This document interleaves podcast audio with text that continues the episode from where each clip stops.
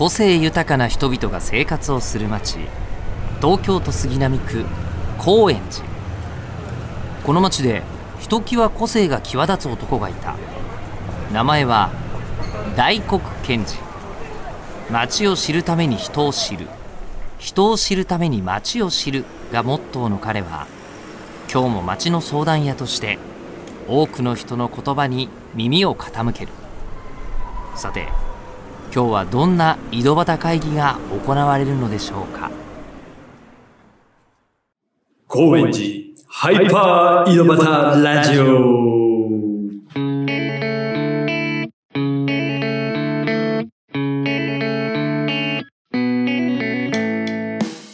どうも町の相談屋大黒賢治です。東京高円寺に住む人々を通して町の魅力を伝えているこの番組今回のゲストも前回に続いて高円寺でイタリアンレストランエル・ポルテゴとイルドージェの2店舗を展開する三浦貴弘さんです。え本日もベネツィアを意識したエル・ポルテゴという店内で収録をさせていただいております。え今回はね三浦さんがお店をどのように成長させていったのか、えー現在地そしてこれから何をやっていきたいかそのあたりを伺っていきたいと思います。高円寺ハイパー井戸端ラジオ高円寺ハイパー井戸端ラジオ今回のゲストは高円寺にあるイタリアンレストランエル・ポルテゴイルドージェ代表の三浦貴弘さんです前回に引き続きよろしくお願いしますよろしくお願いします。さあ、今回もエル・ポルテゴからお送りしておりますが、今日は、まあ、創業ですね。えーお店を始めてから、これまでのまあ苦労とか、えーエピソードなんかを伺っていきたいなと思っています。まず、お店を開店されたのはいつ頃でしたか？9年前、2011年6月。ちょうどだから9年前ぐらいですね。はい。やってきた中で、まあ、いろんなことが、まあ、起きたと思うんです。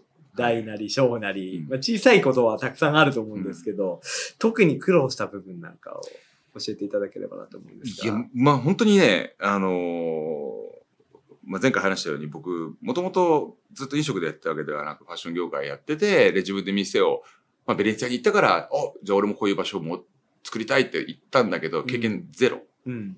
しかもやろうとしたのが、まあ、イタリアンかっていうのを、そうそうそう。突まあ、然響きは結構本格的。そうですよね。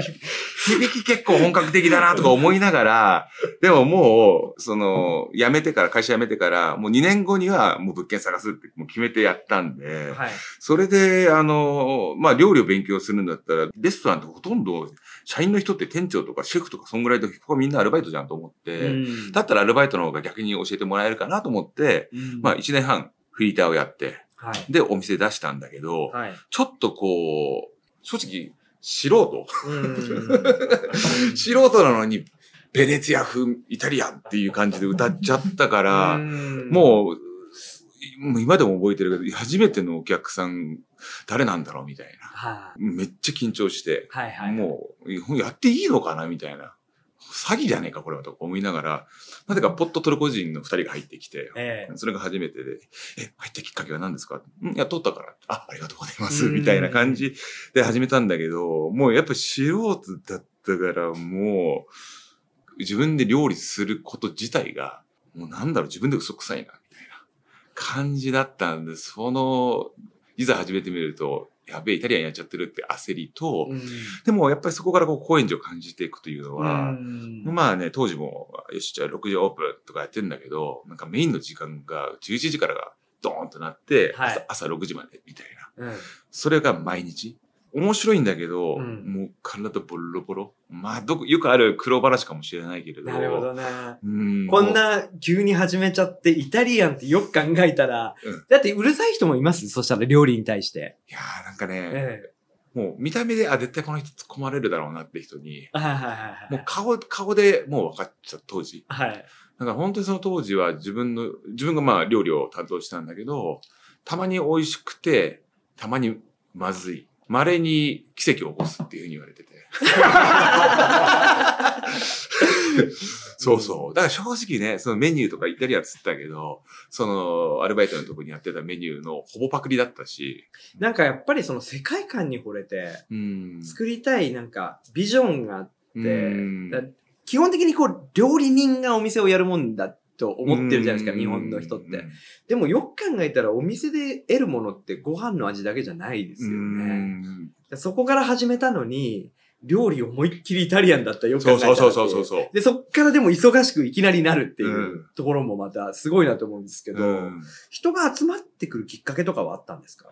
人が集まってるきっかけは、えーっとね、なんかとりあえずは本当にもう全くのなんかストレンジャー、あの、よそ者でスタートしたんで、はい。高円寺にお店を出すって決めて、こっちにうん引っ越したから、うん。まあ本当に知り合いがいない状態、うん。うん、っていう中でスタートししたんで、ちょっとまあ、実はそのオープン前から大好きな内装一発目が始まるんだけども、はい。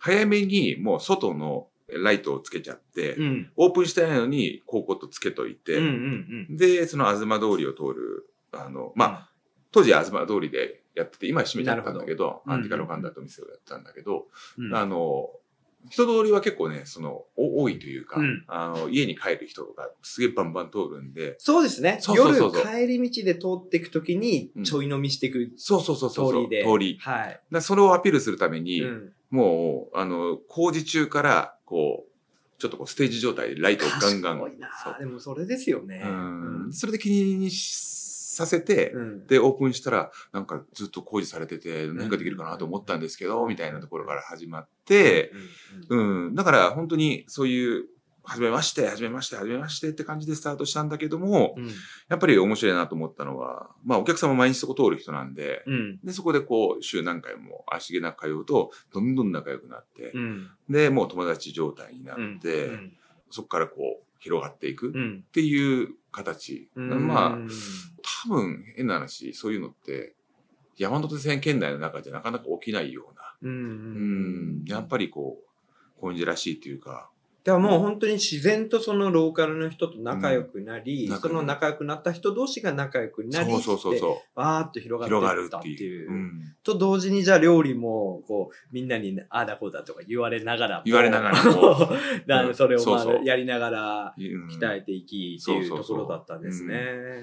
常連さんになればなるほど、その人は料理を頼まないっていうね。ああ、なんかでも分かる気がする、高円寺のおそう店。うん。うん。だから様子を見に来てますよね。そう様子を見てる感じ。僕ちょっと動物園っていう例えする時もあって、オーナーさんを見に来るっていう、うんあのお客さんがまあ確かにね。うんはい。もう一人一人が個性的なんで、うんうんそさ最近生態を見に来るみたいなところもあったりしますよね。なるほど。あ確かに確かにう。んあ俺も逆の立場でそれあるかもしれないな。うんうんたまに食べてやっぱうまいなって。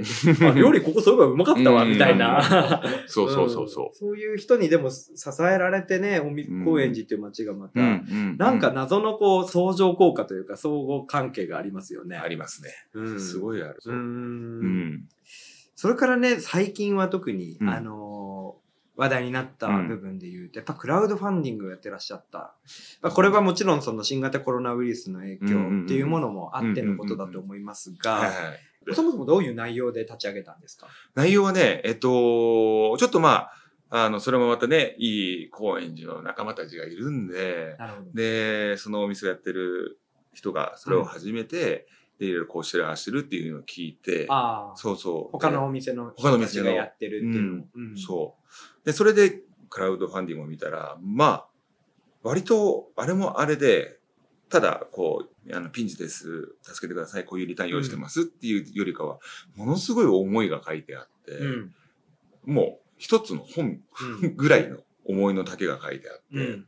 で、その下に今度、あの、いわゆる返礼品、うんあの、ご支援していただいたいただいた方に、何かしらの、あの、返礼品をはい。ご提供いたしますみたいな感じなんだけど、うんそれもまあそれでまたこう凝ったビジュアルと、うん。その文章と、うん。で内容も結構面白くて、なんかそこの店、女性スタッフの膝枕券とかいうのもあったりとか。すげえ人気やってます、ね。俺これいいなと思ったらもう結構即完売してる。高円寺の？高円寺の店。さすがだな。あの、すごい面白くて、あ、クラファンってこういうものなんだ、とか思いながら、で、まあ自分もじゃあ、これを本気で作ろうっていう風になって、まあすごい、あの、思いを文章に載せて、で、あの、返礼品もバリエーション豊かに、なんかこう、あの、ファッションモールのような、うん。うん、まあ一応飲食やってるから、もちろんお食事券とか、うん。パスタ兼とかうん。もやるんだけども、うん。もうそれ以外のう、ん。うんイベントもそうだし、う物販系も、うん。で、自分バンドやってるから、なんかうん、バンドのグッズをぶち込んじゃったりとか、いろいろしながらやって、まあ、バリエーション豊かにこう、楽しめる。自分としてはまあすごく楽しめる、うん。まあ、読み物として、そして、えっ、と、ショッピングモールとして、楽しめるようなやつで、できたらいいなと思ってやったんうんですけど、うん。まあ、作ってみると、やっぱりすごい大変で、うんうん、そう、やったことないけど、これが雑誌の編集の方々の大変なところなのかなとか、ライターさんとうん。か、うんで、で、ビジュアルもまたこう、いちいち全部イラストレーターで作っていくから、うんうん。まあ時間かかって、うん。で、こう、ようやく公開できたっていう感じだったんだけども。とにかくまああ、作りたいなっていう、なんかそこがまた人に伝わるんじゃないかなっていう魅力を感じて手を出しして、で、なかなか大変な思いをしながらも、そうそうそう。まあいろんな、そこがまた一つのクリエーションとしての、こう、なんていうか表現だったっていう部分もあるんですかね。本当にそれはあって、うん。まあぶっちゃけ、本当にこう、クラウドファンディングは、うん。すごいめんどくさそうだな。まあ、のね、ずっと前から誰かがたまにやったりするけど、これはこれだけやってる特定多数の人にっていうのはすげえ大変そうだなと思ったけども、やっぱりさすがにね、コロナになって、もう4月ぐらいは、あれ、うち潰れっかもしんねえなとか思って、これはもう何でももう本当やっていくし、かないとかいうふうに。現実的にそうそうそうそう必要になってきたっていう必要になってきた。うん。そうなるとやっぱ勝手に火がつくから、うんよしやろうってなって、うん。で、あのー始めてみたんだけど、はいで、実際やってみたら、これね、まあ、今回ね、あのー支援金額の方も想像を上上回る、うんまあ、支援をいただいたんだけれえっ、ども、と、1ヶ月ですね。もう終わってるんですけど、そう5月22から6月25まで。うんで、支援者数が244名。うんえー目標が250に対してうん309万円うん強。そうそうそ1店舗としてはこれはう。うん。相当のやっぱりそのファンというか、うん思いが集まったんだろうなと思います。その思いうん。の方が、うわーってなって、いや、もうあれ本当にちょっとこうメッセージも添えてくれたりとかして、えで、そのメッセージとかを見ると、ちょっと泣けてくる。うん。今パッと出てきて今ちょっとうるっとしちゃったんだけど、うん。もう本当に、うん。なくなっちゃ困るからさ、みたいなことが書いてあったりとか、なんか、うん、もう、本当にね、よく来てくれる人もいれば、うん。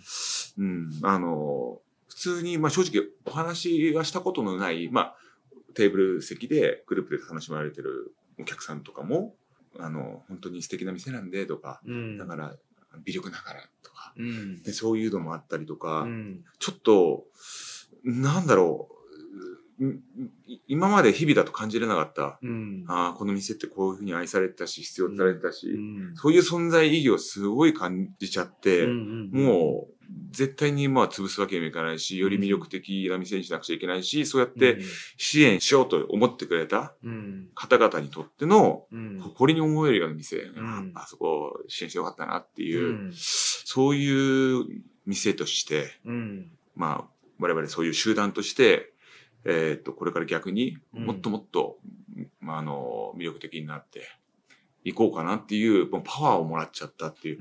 これはね、本当に、もうちょっと想像してなかったかなっうんていうところで、いやもうタカさんのその感動してるというか思いをこう受け取った様をうん。こう今お話を聞いててそれを見て感動しちゃうというか 本当に今もううるっと来てて もう目の前で。そう。いやー、でも本当にそうなんですね。うんだから、やっぱりこうお店を手作りで全部作るとか、そういうところが日常の中でみんな受け取ってるものがう、ん。こういうきっかけうでんしっかりまた返そうっていう、なんかね、あの、みんなにとってもそういうきっかけになったんだと思うしう、んそのやりとりがまた相乗効果を膨らましていくんだろうなっていうことを本当に期待していけるなと思います。まあそんなことがあったね、クラウドファンディング。本当になんかそういういろんな影響を生んでいるんですね。うん。で、これから、じゃあどんなことしていきたいかなっていうことを最後にまあ伺っていければと思うんですけども。はい。はい。あの、もちろん、まあ、高円寺のお店はうん高円寺のお店で、さっき申しましたように、よりパワーアップで、あの、やりたいことをどんどん広げていこうと思ってるんですけども、はい本当に実は直近で、はい。あの、ベネツィアにはい。出店と。ついに、ついに。ベネツィアからこう、輸入してきたこのカルチャーを、高円寺にミックスさせて、で、もう一回、もう一回本場で、本場でっていう感じで。はい。で、それが、えっと、一昨日ぐらいに契約、もう物件も契約完了して。おめでとうございます。いや、でもね、ちょ、ちょっと複雑っつうか、あありがとうございます。複雑。この時期かあ、みたいな。そうかそう本当はね、うんもっと早かったんだけど、はい。あの、やっぱコロナで一回中断になっちゃって、はいまあ向こうのイタリアもすごかったから、一回こう話は中断になって、うんまあちょっとこう、あの、落ち着き次第みたいな感じだったんだけど、まあ、今もイタリアもだいぶ落ち着いてきて、無事契約を済ませてと。行ってきたんですか？いや、あのね、うん。一番最後に行ったのは1月であ、ちょっと多分向こう実は少し出てたぐらいの時期。あうん。で、もちろん、このコロナになってからはもちろん行けないから、うん。だから、まあ、向こうのミラノにある弁護士、うん法律事務所さんとやり取りしながら、イタリアで事務環境をやってもらってるっていう感じなんで、なるほどまあ、うんリモートなんだけども、はい。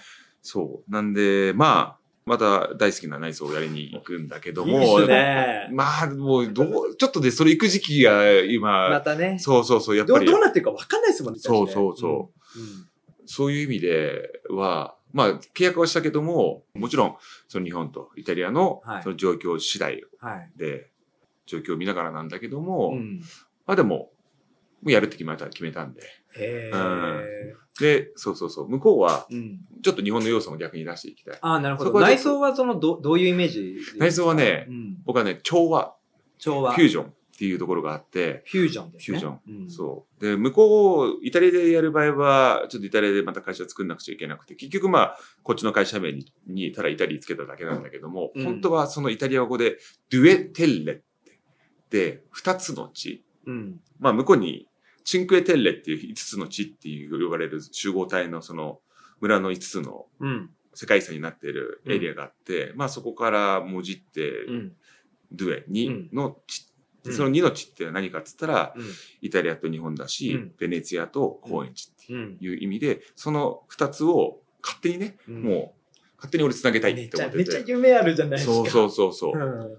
なんで、もう内装は、あの、かといってバンバン日本感出しすぎると、うん。違和感が出るから、はい。その、向こうと融合されつつも、日本の、まあ、染め物の藍染めみたいな、うんそのインディゴブルーの壁面にしたりとか、あとは、うんかっこよく日本のものを飾りたい。あの、器にしても、うん、なるほなんかその、ちょっとここの格子の感じとか、そういう日本感をうまくこうフュージョンさせる。うん綺麗にこう調和させるっていうのを内装では目標としてて、はい。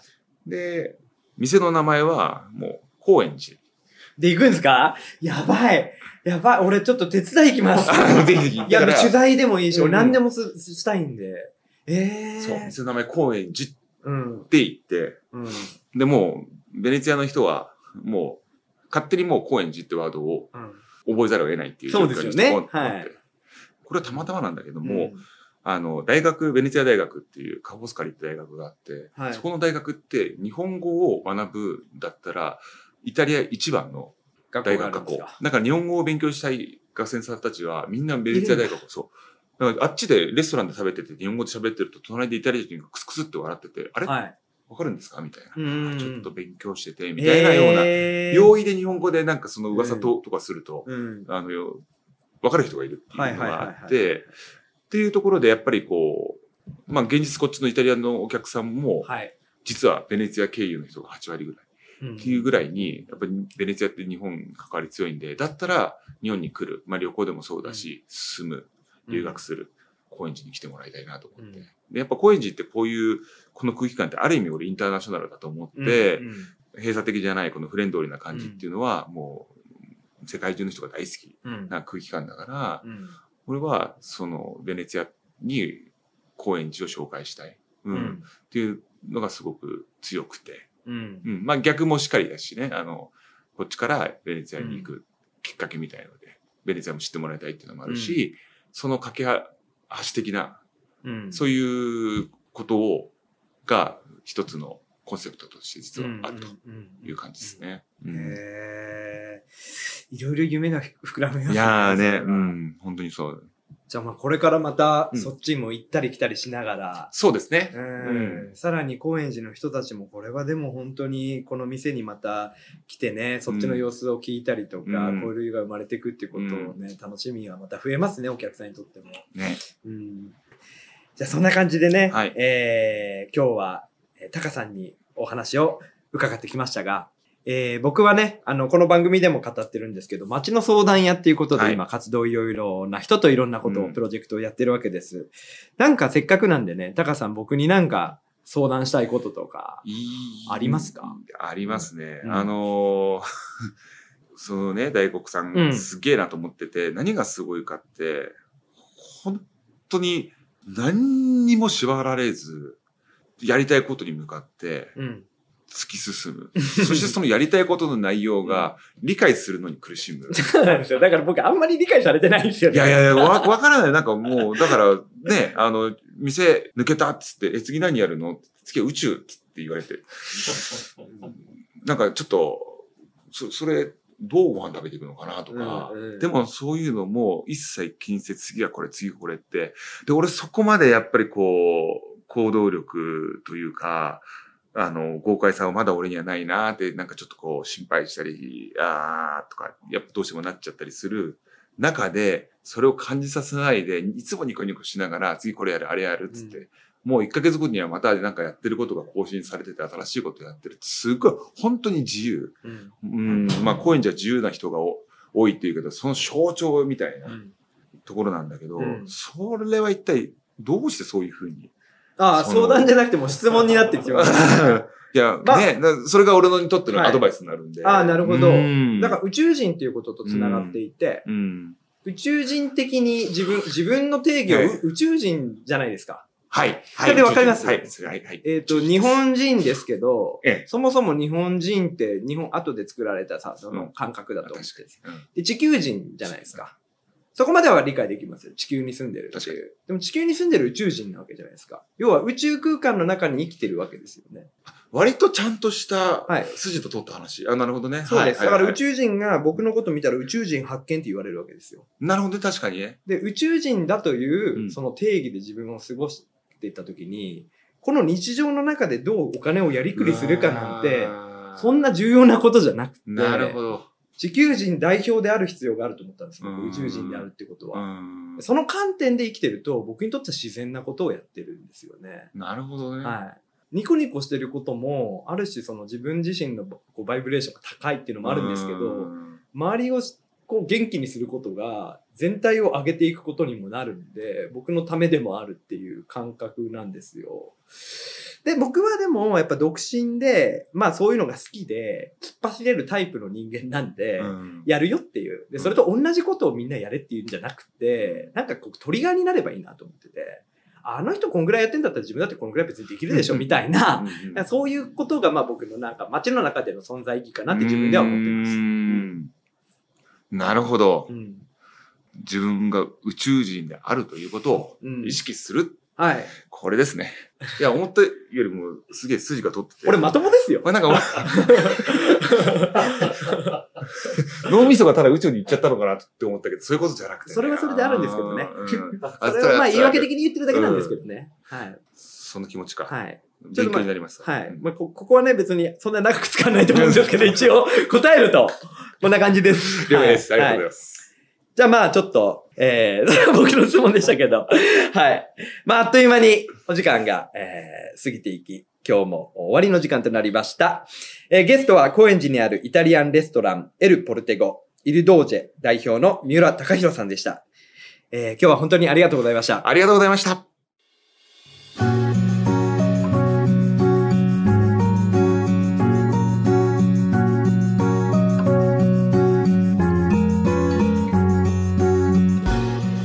あエンディングのお時間です。今回は高円寺にあるイタリアンレストランエル・ポルテゴとイルドージェの三浦貴弘さんをゲストにお迎えしました。やっぱこれまでその勢いとその自分の思いに任せてお店を開くという高円寺の人にありがちなその失敗談とだからこそ生まれてきたこの文化っていうものを感じながらもやっぱりタカさんはこう人の気持ちを動かしそして気持ちに動かされ、えー生きてるというそこをね本当にインタビューのこの場でも直接的に感じて僕結構今の熱にほだされてるというかあのこの番組やってよかったなっていうのをあのもうすでにいろんな意味で感じてるんですけど今日も本当にあの学びになりました。